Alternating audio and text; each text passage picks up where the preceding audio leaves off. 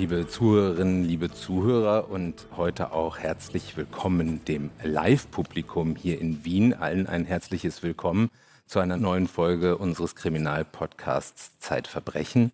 Mein Name ist Daniel Müller, ich bin der Chefredakteur des Magazins ZEIT Verbrechen und mir gegenüber sitzt meine Kollegin Anne Kunze, die Kriminalreporterin der ZEIT. Anne, schön, dass du da bist. Vielen Dank, ich freue mich sehr, hier zu sein mit dir auf der Bühne heute und hier in Wien. Anne, wir sprechen ja heute über so einen klassischen Betrugsfall. Es geht um Europa, es geht um Millionen, vielleicht sogar Milliarden an Geld. Es geht um die Energiewende und es geht, wie es in der Unterzeile deines Stücks, das in der ZEIT erschienen ist, im Grunde genommen um eine Komödie über Gier und Leichtgläubigkeit. Und um zu verstehen, worum es genau geht, schauen wir uns ganz am Anfang mal ein Foto an. Es ist so ein bisschen schwammig aufgenommen, wie man sieht, aber vielleicht kannst du uns trotzdem einmal erzählen, was da eigentlich drauf zu sehen ist auf diesem Foto. Gerne. Das ist in der Tat ein schief aufgenommenes Handyfoto und das ist alles, was den Betrogenen bleibt von diesem Mann, der hier ganz links im Bild zu sehen ist. Der nennt sich Doktor Pomo. Das ist, wie ihr seht, ein nicht mehr ganz junger Mann mit Halbglatze, der so ein bisschen jovial dasteht, gönnerhaft. Der hat im Mundwinkel so eine nicht angezündete Zigarette. Und seine ganze Haltung will ausdrücken, ich leite die Show. Die Show, zu der gehören auch die anderen Personen, die wir teilweise verpixelt haben auf diesem Foto. Eine Assistentin mit Sonnenbrille hinter ihm zu sehen. Ein paar E U-Bürokraten in Bürokratenanzügen. Und ganz rechts ein schwäbischer, ehemals großer Windkraftunternehmer, der heißt Willy Balz. Und dieses Foto ist, wie gesagt, das einzige Foto, das denen bleibt, die der Doktor Pomo um Millionen betrogen hat, weil er ihnen Milliarden versprochen hat. Und wie haben diese Männer sich kennengelernt? Wie sind die zusammengekommen? Dieser etwas schillernde Doktor Pomo und der etwas nicht so schillernde Willy Balz. Die sind alle Spieler in einem Betrug. Und um zu erzählen, wie die sich kennengelernt haben, möchte ich dir eine Person vorstellen, die nicht auf dem Foto zu sehen ist. Die Person heißt Luciano Zingarelli. Dazu muss ich sagen, die heißt nicht wirklich Luciano Zingarelli. Wir müssen die nur so nennen, aus Gründen des Persönlichkeitsschutzes. Aber ich kann euch versprechen, dass auch in Wirklichkeit der Name des Luciano Zingarelli so klingt wie der eines schlechten Zauberers. Und dieser Luciano Zingarelli ist auch der, der mir vor Gericht begegnet ist, im Jahr zweitausendsechzehn, als der Betrug verhandelt wurde vor dem Landgericht Osnabrück. Eine nervöse, eine fuchtelnde Natur, zu der ich gerne gleich noch ein bisschen was erzähle. Und dieser Luciano Zingarelli hat mindestens fünf deutschen Unternehmern weisgemacht, dass es bei der Europäischen Union sowas wie einen Infrastrukturtopf gibt, der ganz erhebliche, große, große Fördermittel beinhaltet. Und diese Fördermittel, also Gelder, Milliarden, seien ursprünglich geplant gewesen, um in Italien allerhand Infrastrukturmaßnahmen durchzuführen. Aber die seien nie abgerufen worden, diese Gelder. Also das Geld sei da, aber es sei nicht abgeholt worden, weil die italienischen Unternehmer leider ein bisschen zu chaotisch, leider ein bisschen zu temperamentvoll, ein bisschen zu einfältig gewesen seien. Also die Italiener haben es nicht geschafft, so die Legende des Zingarelli. Und deswegen ist das Geld jetzt für die Deutschen übrig. Und das klingt ja erstmal ganz schlüssig, dass es irgendwie so Infrastrukturtöpfe gibt, die unangetastet bleiben, weil man weiß, dass ja, es versickern, also es versickert das Geld nicht, sondern es wird gar nicht verteilt, ganz oft in vielen Branchen, weil die Menschen einfach vergessen oder es nicht schaffen, korrekte Anträge zu stellen. Das ist jetzt nicht nur in Italien so, sondern überall in Europa. Das stimmt, aber der Zingarelli hat denen eben erzählt, dass er über einen exklusiven Zugang verfügt, und zwar zu einem E U-Kommissionsmitglied, und zwar zu eben jenem Doktor Pomo. Und der Doktor Pomo entscheidet, so sagt der Zingarelli, ganz persönlich über die E U-Anträge, also über die Anträge, die bei der E U eingehen. Und es ist ziemlich wahrscheinlich, dass, da spielt ja Scham eine große Rolle bei so einem Betrug, ne? Mhm. Und es ist sehr wahrscheinlich, dass nicht alle geprellten Unternehmer Anzeige erstattet haben. Also er wurde jetzt angeklagt, der Zingarelli, vor Gericht wegen sieben Millionen, die er fast gänzlich in bar abgehoben hat. und von deren Verbleib er jetzt nichts mehr wissen möchte. Aber es ist schon wahrscheinlich, dass noch mehr Geld verschwunden ist.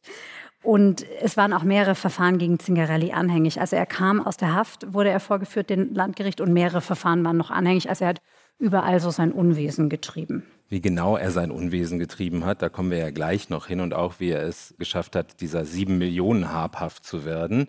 Jetzt fragt man sich natürlich, wenn der große Doktor Pomo der Spiritus Rector gewesen sein soll, warum steht denn dann eigentlich nur Luciano Zingarelli am Landgericht Osnabrück vor Gericht?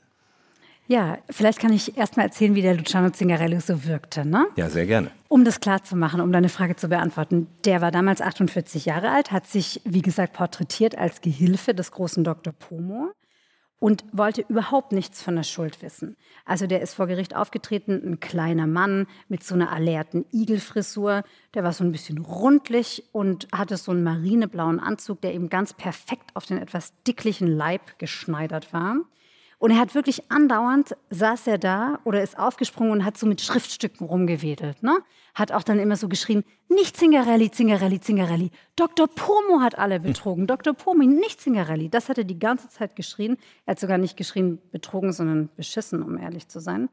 Und er wollte damit sagen, dass er eigentlich das Opfer auch sei von Doktor Pomo.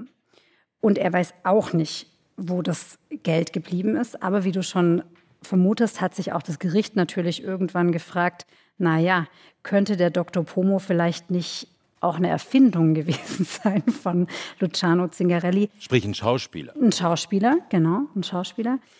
Aber dem Doktor Pomo konnte man nicht habhaft werden, und deswegen hat man den Luciano Zingarelli angeklagt. Und den hat man also alleine angeklagt? Es gab keine weiteren Mitangeklagten, sondern der musste sich da allein verantworten am Landgericht Osnabrück. Und in dem Prozess konnte man ja, glaube ich, ganz gut sehen, wie dieser Betrug funktioniert hat, den er und der, naja, halbexistente Doktor Pomo da durchgezogen haben. Vielleicht kannst du uns das an dem Beispiel des Unternehmers Willy Balz mal einmal erzählen. Wie konkret hat das funktioniert? Also wir haben es hier mit einem klassischen Trickbetrug zu tun. Und ich recherchiere ja viele Verbrechen und gerne auch Betrügereien. Ich finde, je komplexer so ein Trickbetrug ist, desto interessanter ist er. Mir kommt das manchmal so vor, als würde ich so eine Goldbergmaschine anschauen. Das sind diese totalen Unsinnsmaschinen, wo eine Sache die nächste in Gang setzt. Und es ist spektakulär anzuschauen, weil es so eine maximal komplizierte und aufwendige Verkettung von Ereignissen ist, die zu irgendetwas führt. Und das kommt mir manchmal so vor, wenn ich so einen Trickbetrug beobachte, wie damals eben zweitausendsechzehn vor Gericht. Also es ist komplett unwahrscheinlich bei so einer Maschine, dass es funktioniert. Und in diesem Betrug ist es auch komplett unwahrscheinlich, dass es jemand glaubt, aber es funktioniert trotzdem. Und wir finden in dieser Geschichte wirklich alle Elemente von einem klassischen Betrug. Und wir haben es ja, muss man vielleicht einmal sagen, in letzter Zeit mit vielen solchen Scams, solchen Betrügereien zu tun. Also wir verhandeln ja gerade in München den Wirecard-Betrug. Das ist der größte Finanzskandal der deutschen Geschichte, in der ein oder vielleicht auch zwei österreichische Unternehmer es geschafft haben, sehr, sehr viele... Das erwähnen wir jetzt nicht, weil sie aus Österreich kommen. nee, nee, natürlich nicht. Sehr viele Anleger und aber auch die zum Beispiel unter vielen anderen die deutsche Bundeskanzlerin hinters Licht zu führen. Und Scams ziehen sich durch alle Gesellschaftsschichten. Also zum Beispiel im Silicon Valley, ne, gab es eine junge Frau, Stanford-Abbrecherin, die sagt, du, ich habe so ein Kästchen erfunden, gib mir mal einen Blutstropfen von dir. Den Blutstropfen mache ich ins Kästchen rein und dann kann ich sehen, ob du an einer von zweihundertvierzig Erbkrankheiten leidest. Und diese Frau, bis man erkannt hat, dass dieses Kästchen leer ist und hohl ist, hat die Milliarden verdient damit. Das war die erste Selfmade-Milliardärin der Welt. Viele von euch haben bestimmt auch, genau wie ich, Anna Sorokin dabei zugeschaut, eine angebliche deutsche Erbin, wie sie am Leben der New Yorker High Society partizipiert hat. Es gibt die Ibiza-Affäre hier in Österreich. Ist auch, eine, auch ein Scam, ne? Eine Falle, eine Kamerafalle, in der österreichische Politiker reingelaufen und darüber gestürzt sind. Also Scams, will ich damit sagen, gibt es überall. Und deswegen finde ich sie so interessant. Und an den Fällen kann man ja vielleicht auch schon ganz schön sehen, was auch in diesem Fall virulent mhm. wird. Nämlich die Appellation einmal an die Gier, ja, und an das schöne Sein, an den schönen Schein. Wie könnte es sein, wenn die Welt ideal wäre, wenn wir so ein kleines Kästchen hätten, um das festzustellen? mit einem einzigen Fingerpieks. Da möchte man ja auch sehr gerne dran glauben. Total. Und Willy Balzens Fingerpieks sah nun etwas anders aus. Auch weil es kein Kästchen gab. Also das ist, finde ich, das Interessante am Trickbetrug. Es gibt kein Kästchen, es gibt kein Geld, es gibt kein Festival, das angeblich stattfindet. Es gibt nichts. Nichts zum Anfassen. Nichts zum Anfassen. Es gibt nur die Geschichte. Und wir finden das schon auch so in diesen klassischen, ne, diese Enkeltricks, ne, wenn du angerufen wirst, mein Enkel, ne? Da gibt es schon auch so Elemente davon, aber der Trickbetrug ist der reinste Scam. Und das würde ich jetzt gerne einmal erzählen an sechs Elementen, die auch der Fall sozusagen ganz paradigmatisch auch buchstabiert, über den wir heute sprechen. Und diese sechs Elemente werden zuerst in dem Film The Sting, der heißt zu Deutsch Der Clou, ist so ein Klassiker mit Robert Redford, Paul Newman, werden die zuerst genannt und an diesen sechs Elementen kann man das wunderbar sehen. Das erste Element ist the Setup, also die Vorbereitung, die ganz, ganz genaue Recherche.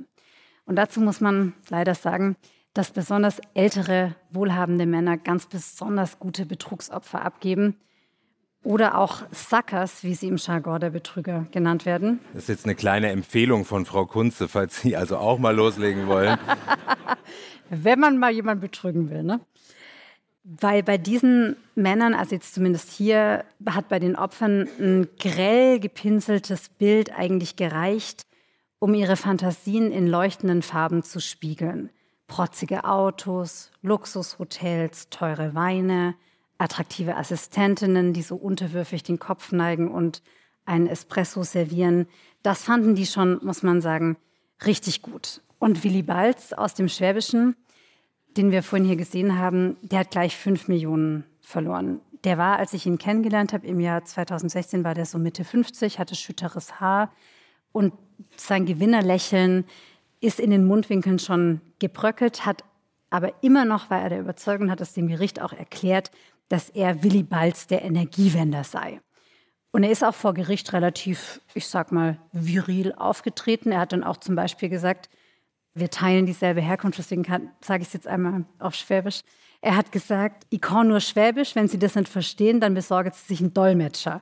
Also er hat sich geweigert, Hochdeutsch zu sprechen oder auch einen anderen Dialekt als Schwäbisch. Und er hat dem Gericht immer wieder erklärt, und der Meinung ist er auch noch heute, ich habe vor wenigen Tagen mit Ihnen telefoniert, dass er die Energiewende in Deutschland längst geregelt hätte, wenn man ihn nur hätte machen lassen, ne? Und im Grunde genommen ist das natürlich auch die Selbsterzählung, die er von sich braucht. Also jemand, der auf so einen Scam reingefallen ist, mehr als fünf Millionen Euro verloren hat, der hockt da jetzt vor Gericht im Zeugenstand und muss erzählen, wie ihm das nun widerfahren ist und im Grunde genommen dabei ja sich komplett nackig machen, um zu erzählen, ich war einfach völlig deppert, dass ich darauf reingefallen bin. Insofern braucht er das natürlich als Selbsterzählung, dass im Grunde genommen er eigentlich im Alleingang Deutschland hätte retten können. Das stimmt. Am Ende muss ich dir aber auch noch was anderes verraten, dass er nämlich selber auch ganz schön viele Leute betrogen hat. Aber das jetzt verrate ich dir am Ende. Also damals jedenfalls war natürlich ganz begeistert, dass da jemand diesen Fall erzählen will und hat, ist auch sehr gerne dem gefolgt, dass ich ihn gefragt habe, ob ich ihn mal besuchen kann. Er hat mich dann eingeladen in sein Büro auf der Schwäbischen Alb, also in einer sehr kleinen Gemeinde in der Schwäbischen Alb. Und es ist wirklich provinziell und eine denkbar unspektakuläre Adresse. Aber ich sag's dir, das war wirklich, das war die Residenz eines Herrschers. Ich habe noch nie vorher so ein Büro betreten und noch nie nachher. Du gehst schon mal rein, ne? In so einen holzgetäfelten Aufzug. Von der Decke kommt so Duft, so süßer Duft. Dann fährst du hoch in den zweiten Stock. Drunter ist so ein Supermarkt und drüber sind so Mahagonimöbel, Kirschholz, überdimensionierte Schreibtische und eine unfassbar schöne Kenianerin an Empfang. Die, die auch eine ganz besondere Qualität hat. Ja, genau, das hat er mir nämlich erzählt. Er hat gesagt, das ist, das ist meine Priscilla. Und dann hat er gesagt...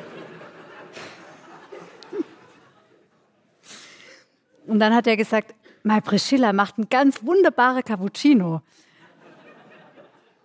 Und während wir dann diesen Cappuccino tranken und uns über die Energiewende, die leider verhindert wurde, unterhielten, hat sich herausgestellt, dass seine Priscilla seine neue Frau ist, nachdem ihre Vorgängerin mit so einem Tagesschausprecher durchgebrannt ist.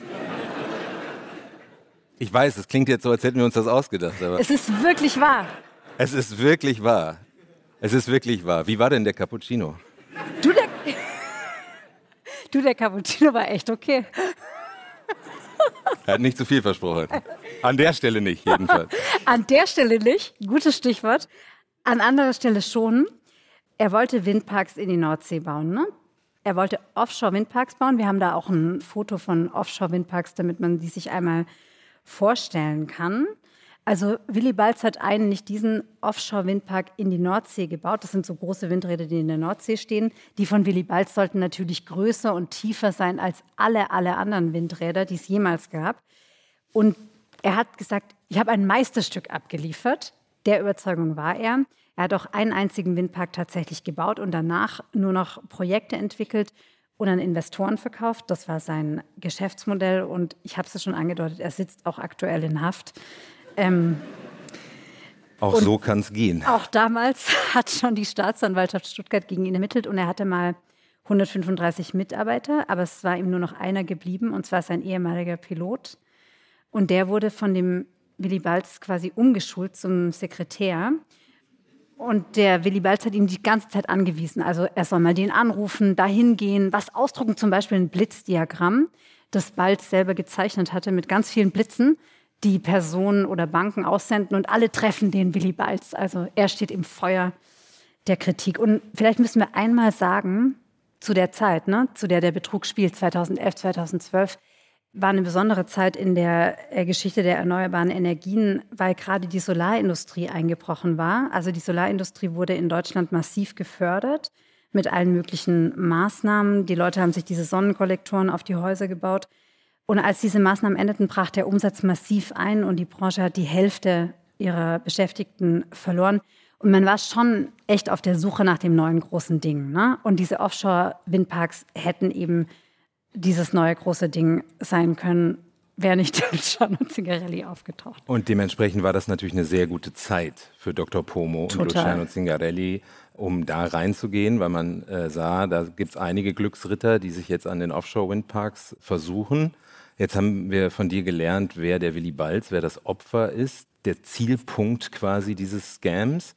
Und jetzt, und jetzt kommen wir zu diesen sechs Schritten vielleicht eines Betruges. Das war schon der erste. Das ist nämlich Nummer eins gewesen. Genau. Ne? Und jetzt kommen wir zum Haken, zu The Hook, dem Haken. Also das Setup, also die Vorbereitung ist sozusagen, wer ist dieser Willy Balz? Ne? Den habe ich ja dann kennengelernt. So genau konnte der Zingarelli das jetzt nicht recherchieren. Aber ich glaube, man kriegt schon eine Idee, ne? Wenn man den mal so ein bisschen kennengelernt hat. Also der Haken ging so. Die Unternehmer, Balz und andere, haben den Zingarelli zweitausendelf als Geschäftsführer seine Agentur mit dem schönen Namen Media Finance kennengelernt. Und er hat gesagt, er sei beauftragt von der E U, Fördergeldanträge zu prüfen. Und es war vor Gericht auch ein Thema, dass der Richter gefragt hat, ja, haben Sie denn nicht mal geguckt, ob es solche Agenturen überhaupt gibt?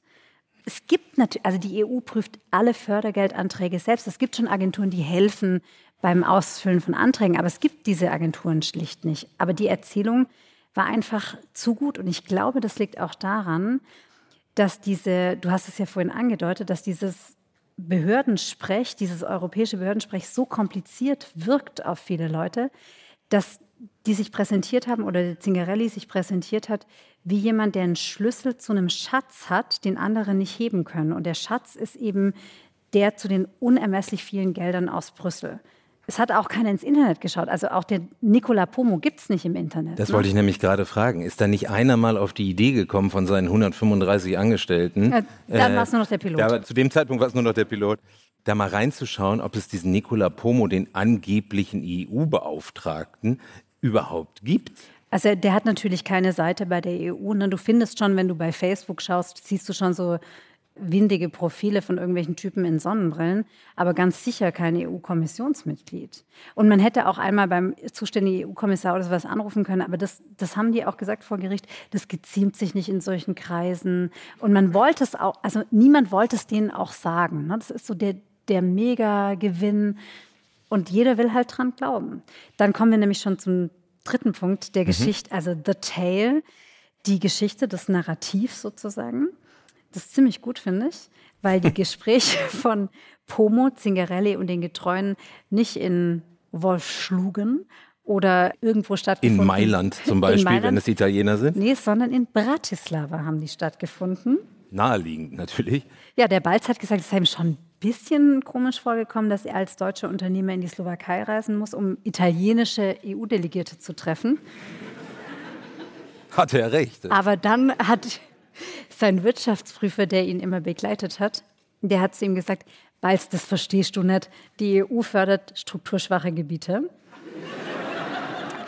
Und dann hat der Balz gedacht, ja, stimmt, klar.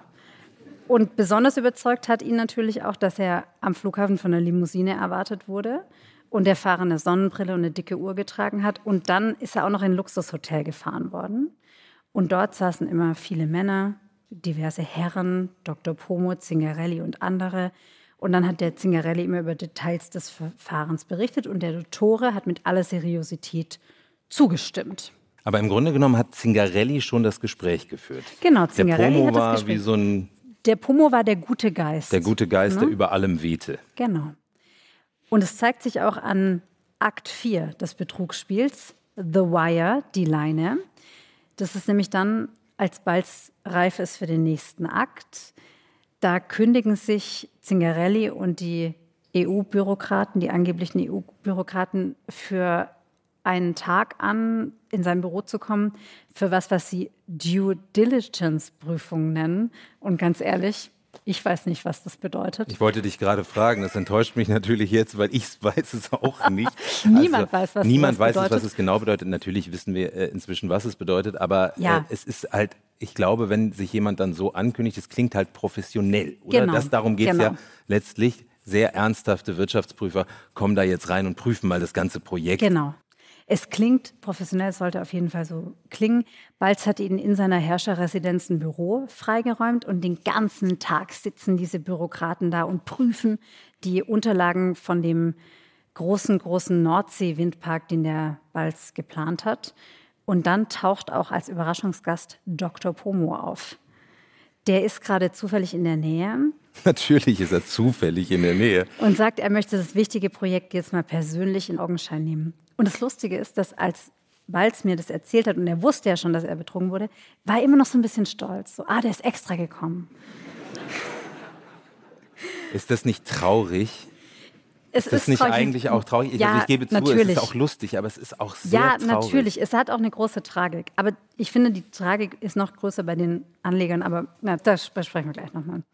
Also jedenfalls, was nochmal den Balz wirklich überzeugt hat an diesem Tag der Due Diligence-Prüfung, ist, dass der Pomo sich von einem Privatpiloten hat fliegen lassen. Und das hat der Balz damals auch gemacht. Der hat sich auch immer von einem Piloten fliegen lassen, der dann später der Sekretär. zum Sekretär wurde.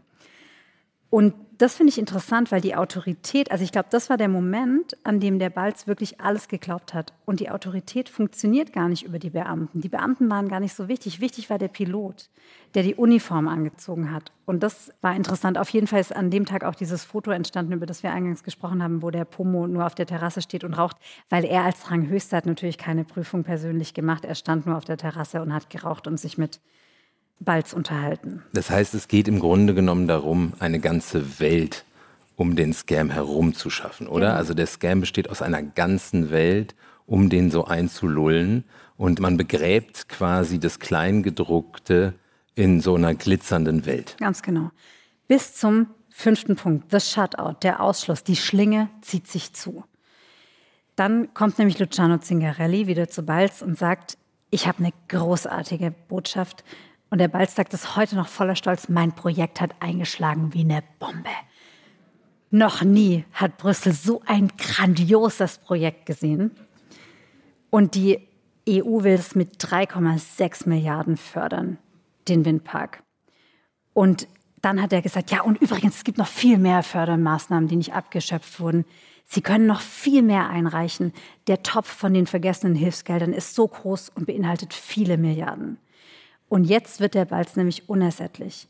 Der glaubt jetzt, der hat einen sicheren Investor für alle Projekte gefunden und wird immer ungeduldiger. Also er reist immer wieder nach Bratislava, wo diese Gespräche stattfinden und drängelt. Und dann sagt er, wie kann es schneller gehen, wie kann es schneller gehen, wie kann ich das machen? Und dann sagen die Zingarelli und Konsorten, sagen dann immer nur, ja, mehr bezahlen. Und dem Balz leuchtet es auch ein, dass die E U angeblich nur Projekte, also Unternehmen und Projekte fördert, die selber liquide sind, also was auf der hohen Kante haben. Und dann fährt Balz eines Tages mit Zingarelli nach Bratislava zur Bank und richtet ein sogenanntes Und-Konto ein, bei dem er und Zingarelli gleichermaßen zugriffsberechtigt sind.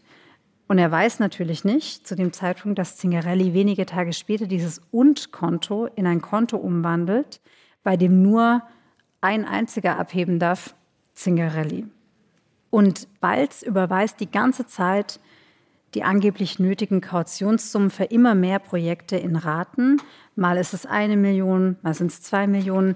Jedenfalls kommen innerhalb eines halben Jahres fünf Komma drei Millionen zusammen. Und dazu ist noch wichtig eine Sache, dass die E U-Erzählung so groß und so überzeugend und so gigantisch ist und so plausibel, dass die Betrüger nicht das machen, was sonst üblich ist.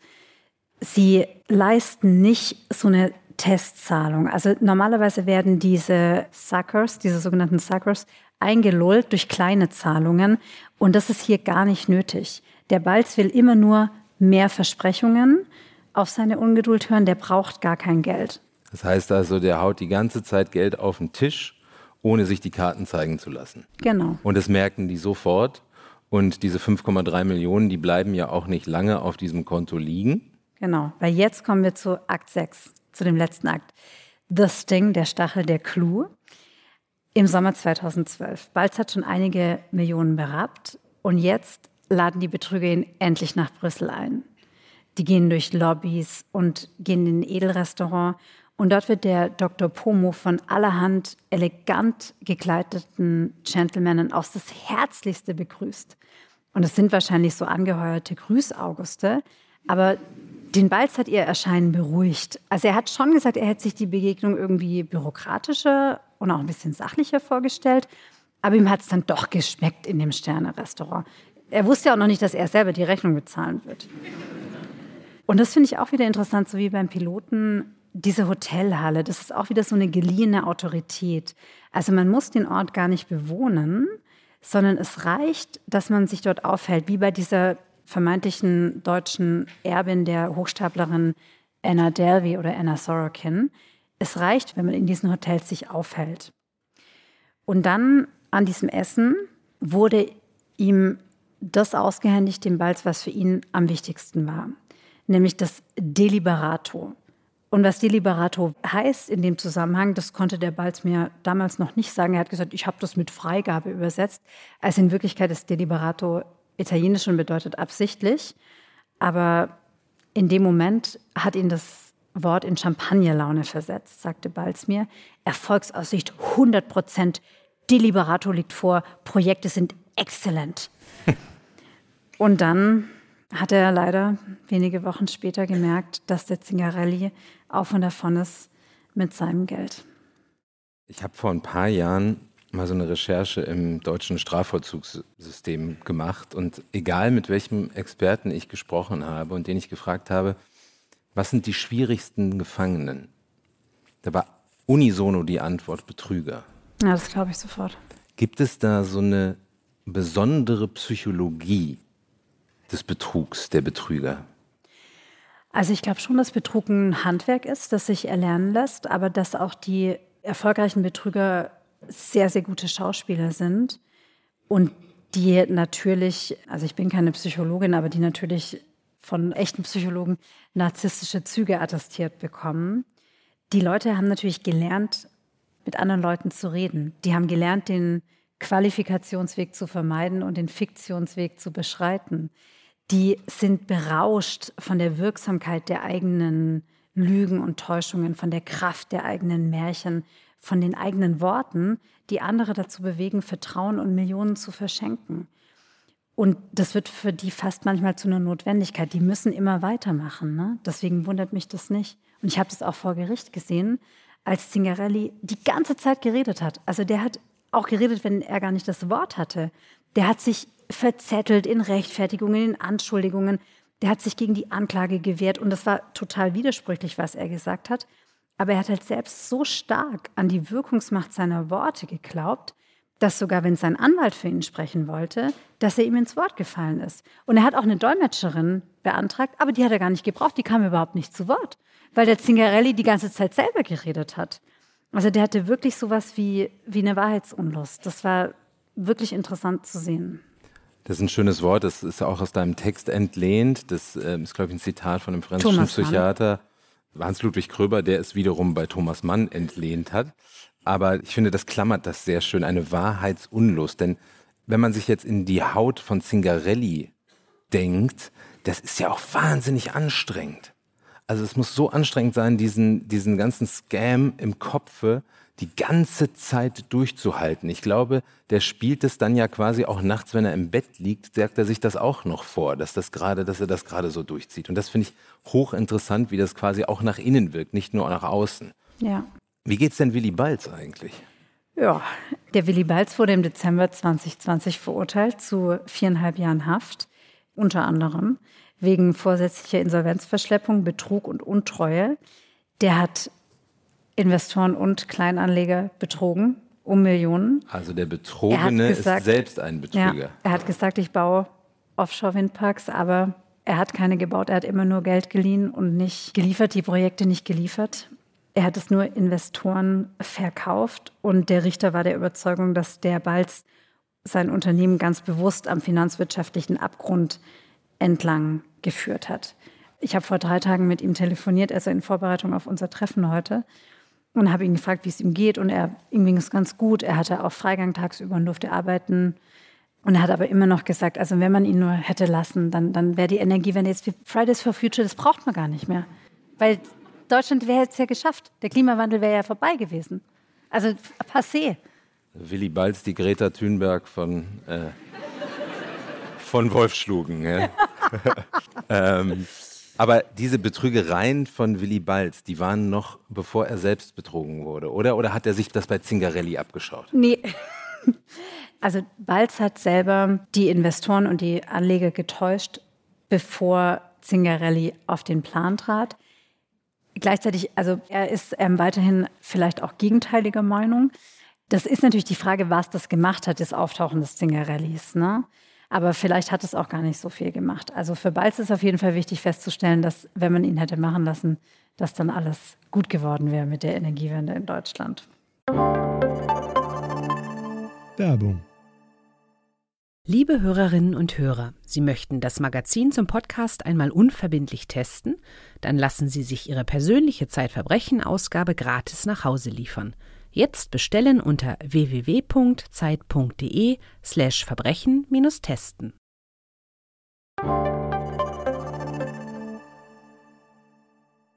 Balz musste in Haft, Zingarelli ist auch eingefahren. Klar. Aber du hast ja noch etwas Spannendes über Herrn Zingarelli herausgefunden, ganz abseits jetzt dieses konkreten Betrugs. Ja, ich fand zunächst mal interessant, was für eine Ausbildung der Zingarelli genossen hat.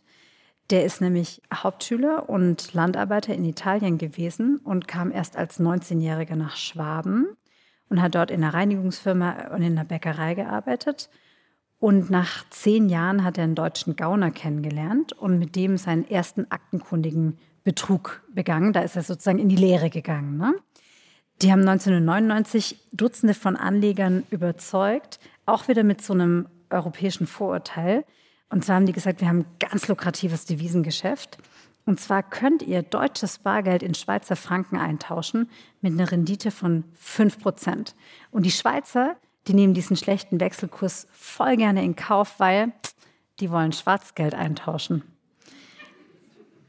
Und das ist natürlich auch wieder, ne, der, der fleißige Deutsche, der chaotische Italiener, der betrügerische Schweizer, das spielt da schon mit diesen nicht wahren Vorurteilen.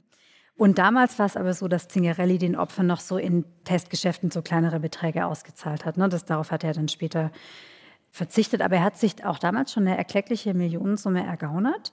Und hat sich dann nach Sizilien abgesetzt, wo er mit seiner Frau und fünf Kindern gelebt hat. Seine Familie wusste gar nichts von seinen Machenschaften. Und die wusste auch nichts von den beiden anderen Frauen, mit denen Zingarelli wechselweise bis zum Tag seiner Verhaftung unter falschen Namen zusammengelebt hat. Also ich habe die Verlobten ausfindig gemacht. Die wussten nichts von dem Ehefrau von Zingarelli. Die wussten auch nichts von den Kindern und auch nichts von der jeweils anderen Verlobten. Aber es störte sie auch nicht nee, weiter, es, ne? Es störte sie überhaupt nicht. Keiner hat daran geglaubt, dass der Zingarelli wirklich ein Betrüger sein könnte.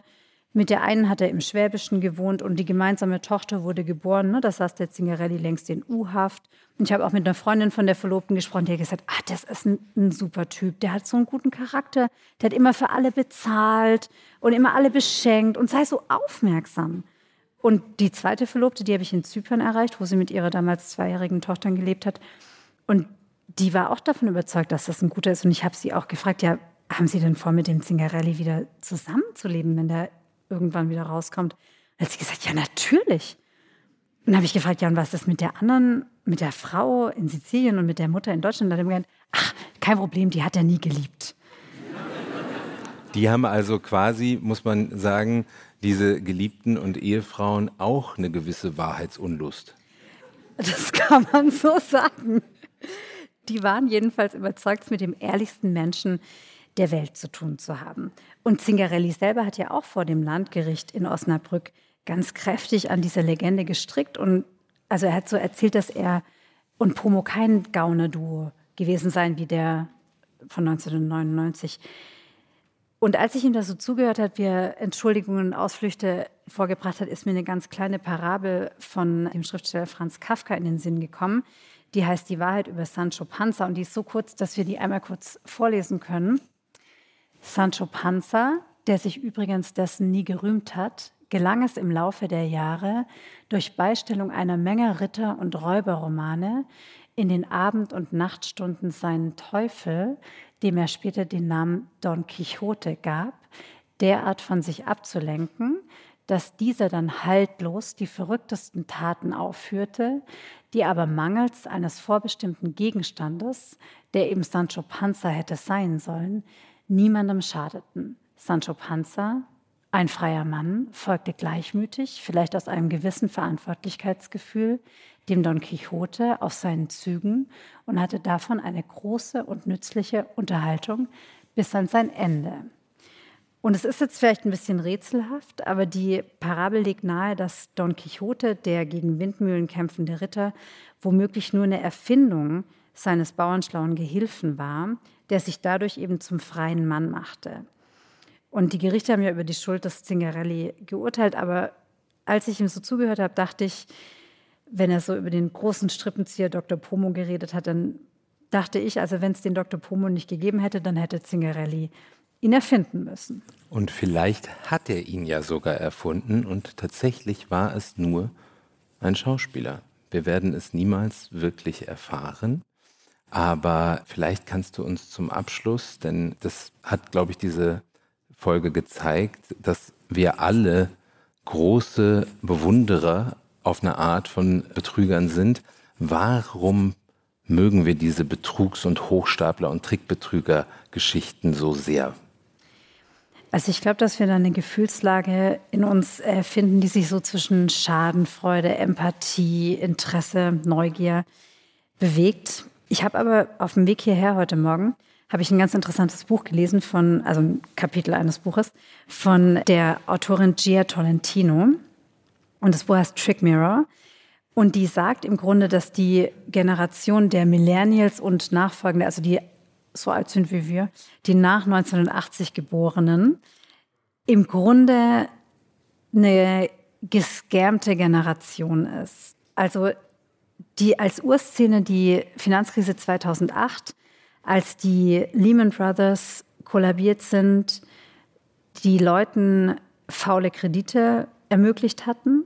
Also sozusagen der Turbo-Scan, der die ganze Welt erschüttert finanziell und die aber davongekommen sind, ne, die kein richtiges Problem damit hatten, die Verantwortlichen. Dann, das spielt jetzt in den U S A natürlich eine viel größere Rolle, dass auch College so eine Art Scam ist, ne, dass die College-Schulden so hoch ist.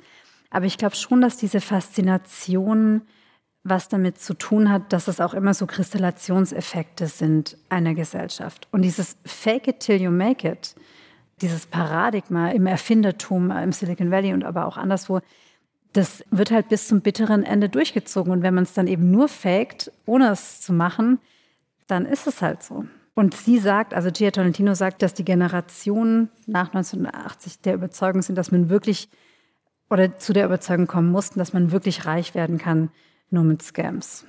Das ist ein etwas trauriges Fazit dieser schwäbisch, äh, italienisch, slowakischen E U-Gaunerkomödie, die du uns dankenswerterweise heute mitgebracht hast, liebe Anne. Vielen herzlichen Dank. Vielen Dank.